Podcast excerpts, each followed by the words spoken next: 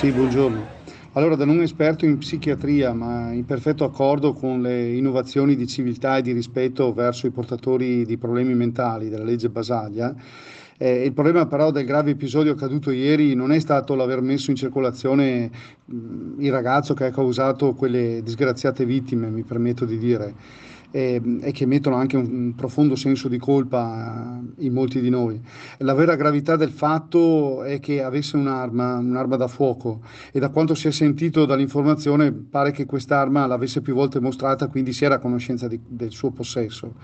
E quindi il vero problema non è intanto la legge Basaglia, è il fatto delle armi da fuoco che non, che non bisogna consentirle a chi non ha il diritto a detenerle. Poi per carità anche questo non è che possa ridurre eh, il rischio a zero, che comunque va sempre, eh, noi dobbiamo sempre convivere con questo, con questo rischio, ma d'altra parte così è.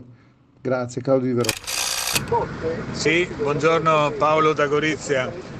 Eh, io mm, vorrei intervenire sui fatti di Ardea, quell'incresciosa, quell'incresciosa vicenda, ricordando Fabrizio D'Andrea che diceva comunque dietro ad ogni scemo c'è un villaggio. Grazie. Buongiorno, mi chiamo Sabrina, chiamo da Bologna. Ecco, volevo evidenziare come purtroppo appunto in Italia eh, troppo spesso eh, le leggi eh, bellissime ehm, di grande apertura come la legge Basaglia, poi in realtà anche a distanza di tanto tempo vengono attuate eh, a macchia di leopardo, per cui ci sono regioni e territori che si sono dotati di centri di salute mentale e relativi percorsi sul territorio in un'ottica anche di prevenzione e di, ehm, di, e di comunità e, e, altri invece che sono totalmente eh, prive di questi centri o comunque del tutto insufficienti e inadeguati.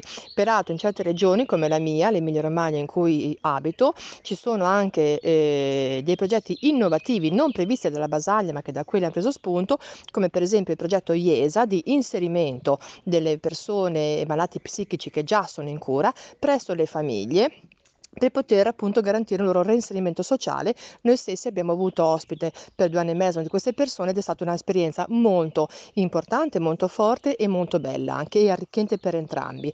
Quindi occorre che ci sia un coordinamento nazionale che verifichi l'attuazione della legge Basaglia su tutto il territorio e penalizzi eh, e richiami fortemente quelle regioni e quelle AS che non fanno quello che dovrebbero fare. Grazie, buongiorno risolverete la questione quando risolveremo la questione quando ci si renderà conto che essere dei delinquenti non ha nulla a che vedere con essere folli e che la delinquenza non è una malattia, ma è un comportamento. Quindi gli psichiatri, inutile che curino malattie che non esistono.